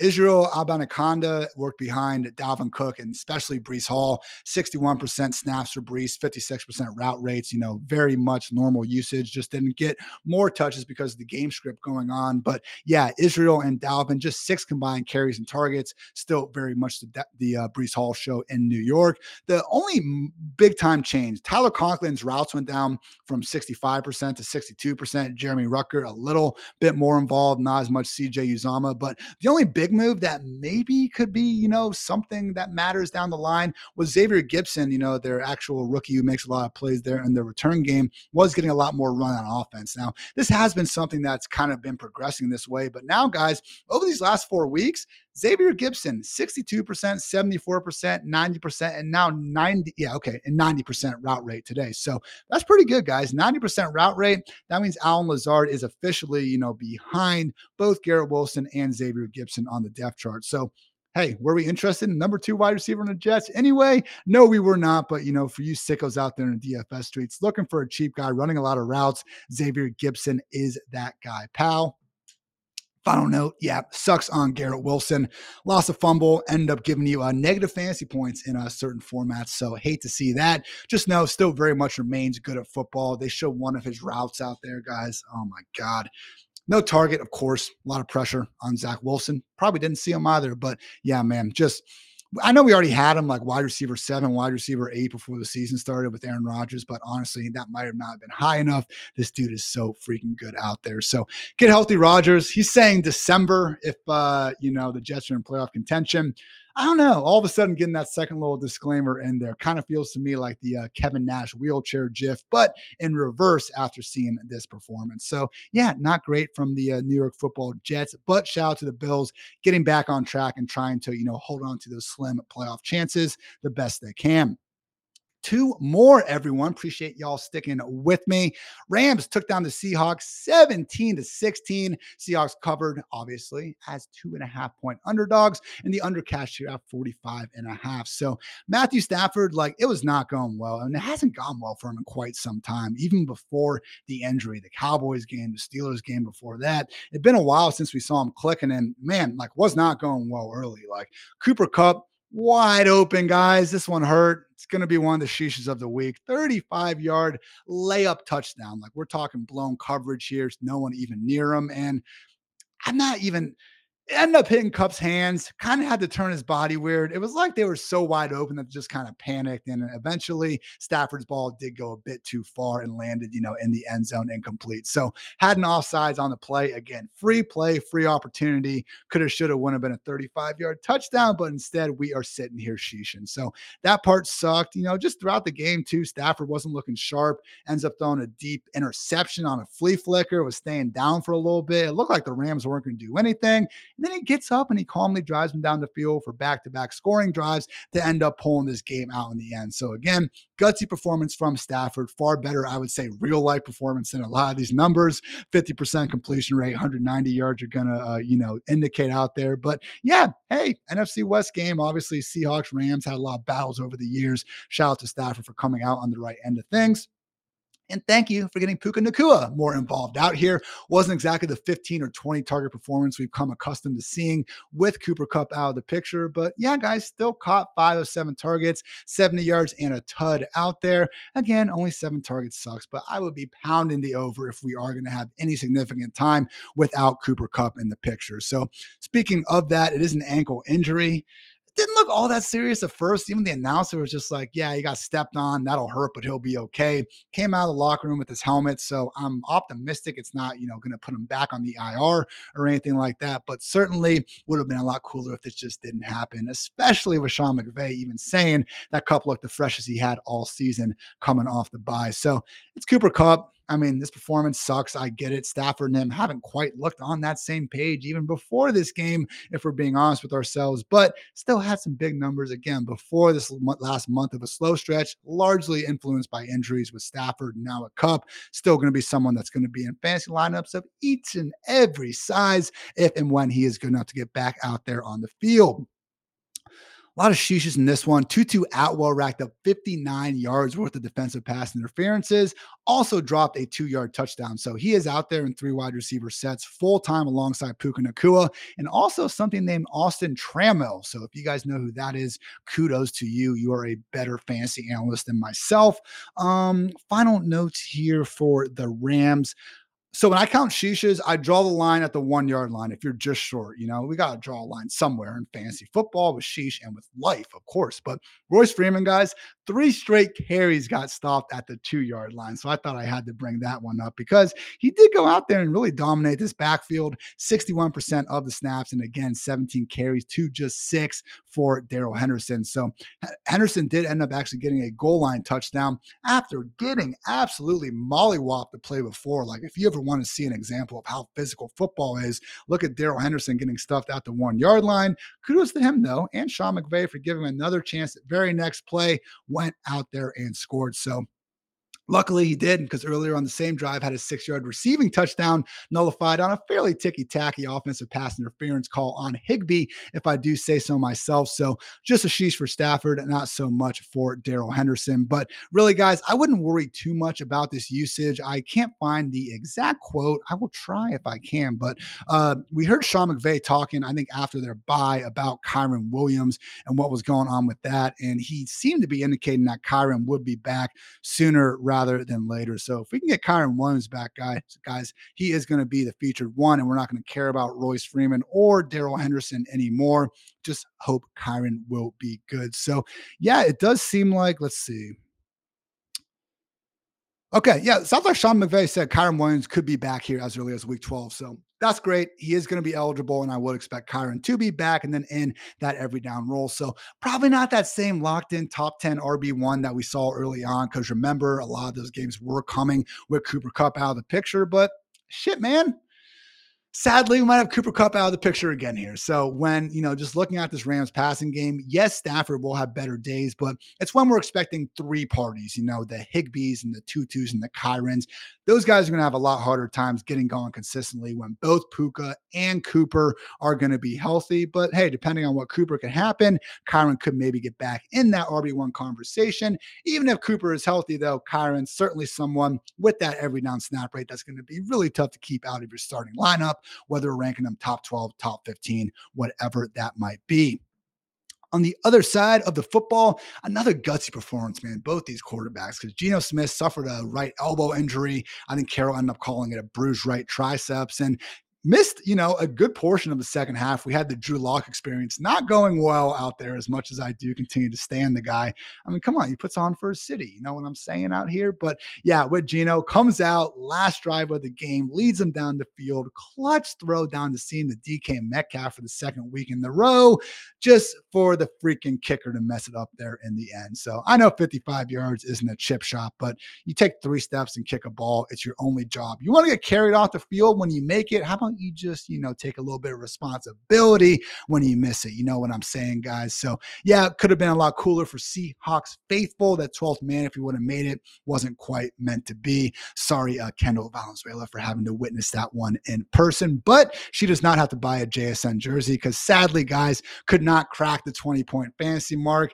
Did almost have, you know, a couple bigger catches. It is nice seeing JSN's A dot not be like of the gadgety RB variety these days. And, in, you know, maybe a little more important news, we actually did see JSN work ahead of Tyler Lockett in terms of his route rate. Lockett still up there, 71%, wasn't a decoy or anything like that. But with this hamstring injury, serious enough now for Metcalf and JSN to be the two full time, full time wide receivers. And now Lockett's the one losing a little bit uh, at the end. So I think it certainly warrants a slight downgrade for Lockett, a slight upgrade for JSN.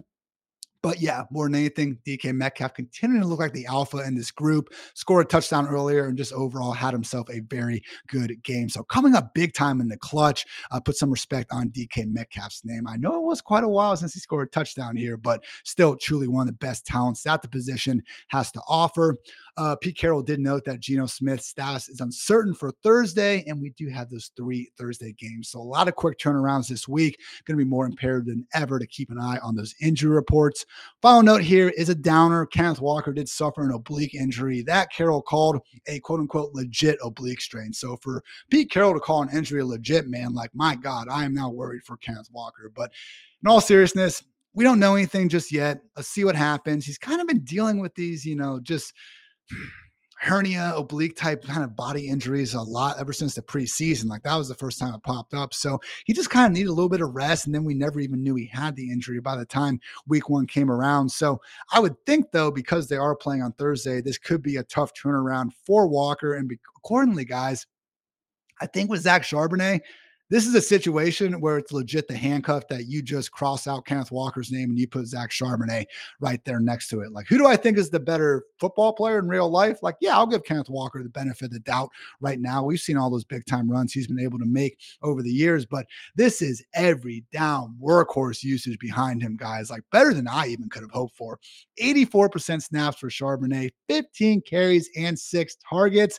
Again, only had Kenneth Walker out there for 11% of the snaps. DJ Dallas, though, was active, only had 11% of the snaps, one carry, and one target. Because I saw some third down where they brought in DJ Dallas early, but that must have been one of the only ones. And it's one of these situations where, again, when Charbonnet already has that pass down work, like it doesn't make sense for someone like DJ to come in and overtake that. And guess what? Charbonnet, as the 215 pound bell cow that he is, is also the most qualified person to take over Kenneth Walker's early down usage. So just like we saw last year, going from Rashaad Penny to Kenneth Walker. Seahawks are not afraid to give whoever their number one running back is a legit workhorse role. And right now it is looking like Zach Charbonnet could be that guy in week 12 on Thursday night. So checking who they play right now. But man, when you have that kind of matchup, really tough to fade. Oh, it is the 49ers. Damn, that's tough. Not going to matter.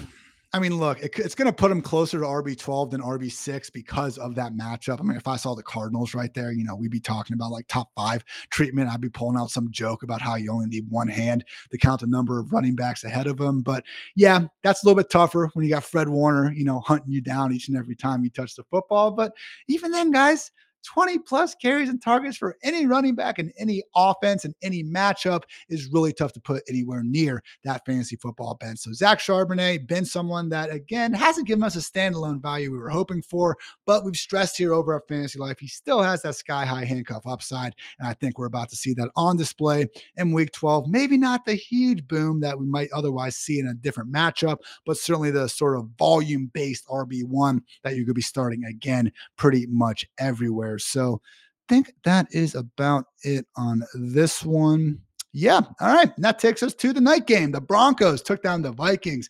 Entertaining one here on Sunday night. Shout out to the Vikings for still covering at two and a half point underdogs in the under here again, cashed just barely at 43. So overall, guys, Alexander Mattison, I just can't believe this guy played. My bad. You know, if you guys listen to the injury pod with Matthew Freedman and I, we really thought Mattison was not only going to be out there, but also the Vikings didn't freaking announce that he cleared the protocol. They just waited for Schefter and Rapshi to tell us on Saturday night. So wasn't going down to the wire. I mean, I don't think anyone like accidentally started Ty Johnson. And guess what? If you did accidentally start Ty Johnson, it turned out pretty well. And I say that bitterly as someone who started Jordan Addison over Ty Johnson, you know, because I thought it made sense based on things we know but I fail to remember it is fantasy football we're talking about over here after all. So Mattison, you know, 18 carries, also managed to uh, go out there and just look good with him, man. 81 rushing yards, broke a ton of tackles along the way. I mean, we did see him lose a fumble out there, but really, man, showed no signs of rust from the concussion. Honestly,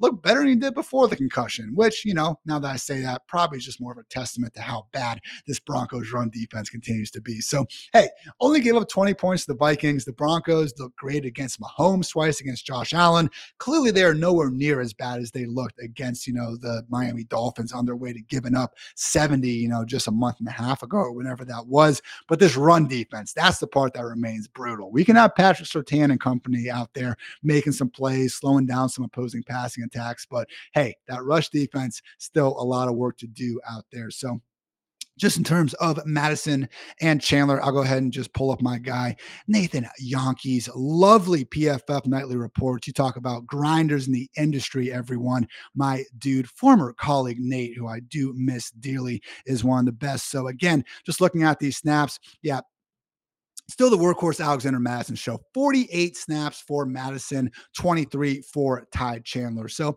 again, seven carries, four targets for Ty Chandler, double digit carries and targets, not bad, especially when we're making more out of it. But yeah, still the Mattison 1A show. I mean, honestly, the RB1 show, Ty Chandler severely in that uh, RB2 slot. KJ Osborn, Jordan Addison, Brandon Powell, clear cut top three wide receivers, as you could have guessed. TJ Hockenson continuing to do his thing as well. So disappointing game with, you know, Jordan Addison only having those 44 scoreless yards. Josh Oliver wound up being, you know, you know, the best and most productive target in Minnesota. Wouldn't expect that to happen too many more times. But the best thing for the Vikings is just Joshua Dobbs continuing to look the part, guys. So we talked about his passing numbers not being out of this world, but running the ball and just the things the guy does to make the passing game work. That's what's been so impressive. So ran for another touchdown today, five straight games now with a rushing score. And even the passing touchdown to Josh Oliver was only possible because he was able to get out of the pocket, shrug off a would be sack, and ultimately make the throw anyway. So, hey, just again, really nice performance for Joshua Dobbs in a loss. I got my uh, uh, fiance's family here for the uh, you know Thanksgiving weekend, and her mom doesn't watch much football, but just going bonkers over the entire Passtronaut story, and just again again, some of the plays he's making diving around out there, very, very impressive. So good stuff from Joshua Dobbs. And again, just because of this rushing upside, guys, he's going to be someone that's tough to keep out of the position top 15 on a weekly basis. Lord knows he's been producing like that ever since he got to Minnesota in the first place. So I know, I know this was a cake matchup, but you start looking at it home against the Bears next week shit, top 15, sign me up for top 12 potentially. No buys. Don't quote me on that. But Joshua Dobbs, again, still by far. You're telling me this dude got on the team like two and a half weeks ago, led him to a two and one record, lost by one point in mile high. Not too shabby. Take a bow, not. Scramble not, rush or not, doesn't doesn't roll off the tongue quite as well. Yeah, I'll never say that again. With the Broncos, Let's ride. Russell Wilson, baby. Got Courtland Sutton to send out the IG apology forms, and Courtland accordingly catches another game winning touchdown. This one from about, what was it, like 15 yards out, skied up in the air, and just came down with it. We have not seen Courtland Sutton look this good since 2019. Hand up. I definitely probably could have given a longer look to him in that wide receiver five, uh, you know, tier. I'm going to go ahead and just blame the heartbreak I continue to have each and every offseason after yet another Tim Patrick ending injury. But in all seriousness, Courtland Sutton is producing and he looks great out there. So Jerry Jeudy also, I mean, looked good, caught five balls for 58 yards. Could have, should have, would have had a 10 yard touchdown. I thought he dropped it at first, but they showed the replay and that defender was clearly there early on a cover zero blitz. So still had to hit one arm, would have liked to see Jeudy make the catch, but if anything, I thought that should have been a DPI down at the one yard line. So still going out there, you know, working alongside Sutton, working alongside Marvin Mims in three wide receiver sets. All we can ask for in an offense that again just continues to put up a bit more passing production than we expected because Lord knows that bar was set low enough last year. So Again, with those routes, it was Jeudy actually leading the Broncos with 35, Sutton with 32, and Marvin Mims with 25. So Lil'Jordan Humphrey, David Sills, Brandon Johnson, all these other guys, very much clear cut complementary factors at this point. So, excuse me, still not much going on with Marvin Mims. Only caught two passes for 12 yards. But yeah, you know, if we are going to see those Russell Wilson moon balls reappear at some point, I would expect Marvin Mims to be on the receiving end of them. So, still far more of just a stash, not someone we're going to be able to treat as anything more than a boom or likely bust, probably wide receiver five at this point. But yeah, Sutton, Jeudy, all these other guys, good stuff going on did see the backfield a little more split than I think we were hoping for. I mean, when you look at Javonte, 27 snaps compared to Samaje Perine uh, running 20 snaps. Uh, Perine again soaking up all the pass down work. That's kind of the part that sucked and what we really saw on display there at the end. I mean, they said on the broadcast he had like four catches for 40 yards there on that final drive and looking good enough doing so. So fair play to the former Washington, you know, Cincinnati uh, backup running back there. But yeah, I mean, still Javonte. I mean, he's clearly the lead back. He 11 carries. I mean, no other running back had more than one carry. So definitely still going to lead the way in touches. But, you know, when we do look at Javonte's usage and the way it was going, I thought that maybe we can get Perine out of the picture for either Jaleel McLaughlin, who's looked like one of the most explosive running backs in the league, not named uh, Keaton Mitchell or De'Von Achane, uh, but they clearly do want to keep Perine involved as well. So just going to keep Javonte more so in that low end RB2 range as opposed to that must start RB1 that we do know his talents have. So could be better days, uh, you know, ahead. But hey, Denver Broncos, man, keep on winning, and they are now five and five after again looking like one of the very worst teams in football. So, fellas, ladies, that's it. I did it. Whoo! Appreciate you tuning in. I know when I'm going solo, it can be a lot. I talk fast. It's hard without breaks. So no excuses. Play like a champion. I'll watch the film and get better. But yeah, you know, just wanted to make sure we got all that off. Business as usual. Show goes on. So again, expecting to have my dude Dwain McFarland back on Sunday night. You know, hope you guys will continue to join us then. But otherwise, just go freaking have a great rest of your week 11. Have a fantastic Thanksgiving, guys. For my money's worth, the single greatest holiday. You don't have work, so you presumably get to sleep in a little bit. I'm a big fan, you know, probably hung over for some Black Wednesday festivities. So you'd sleep in. Now we get to wake up with an actually good Lions game. We don't have to blow this one off. Football all day food, family. I freaking love it. The one thing I hate though is that they've made Black Friday this month long gimmick. And before that, they put it like on Thursday night. I used to be fine being one of the psychos to wake up, you know, for Friday morning, like at 3 a.m., go stand in line. I get it. You don't want to do it. Not for you. That's fine. But you go out there, you earn that deal. Like, I don't know. There was a little bit of fun to that. But when they start putting the doorbusters at like 7 p.m. on Thursday and you're asking me now to ruin my Thanksgiving to save a little money here and there, that's where I draw the line. That's where I throw in the towel, sadly. So that's my one critique on Thanksgiving. But otherwise, absolutely love it. Get my pumpkin pie. Even give me some cranberry sauce. I know some haters out there. My food takes suck, but you know, I'll take it. So before I uh, lose too many more of you with my bad uh, Thanksgiving food takes, gonna go ahead and get out of here. So again, appreciate you guys tuning in. FantasyLife.com, Fantasy Life Podcast, all things fantasy life, just living that fantasy life. So I'm Ian Hartitz. Thanks again for tuning in. Until next time, take care, everybody.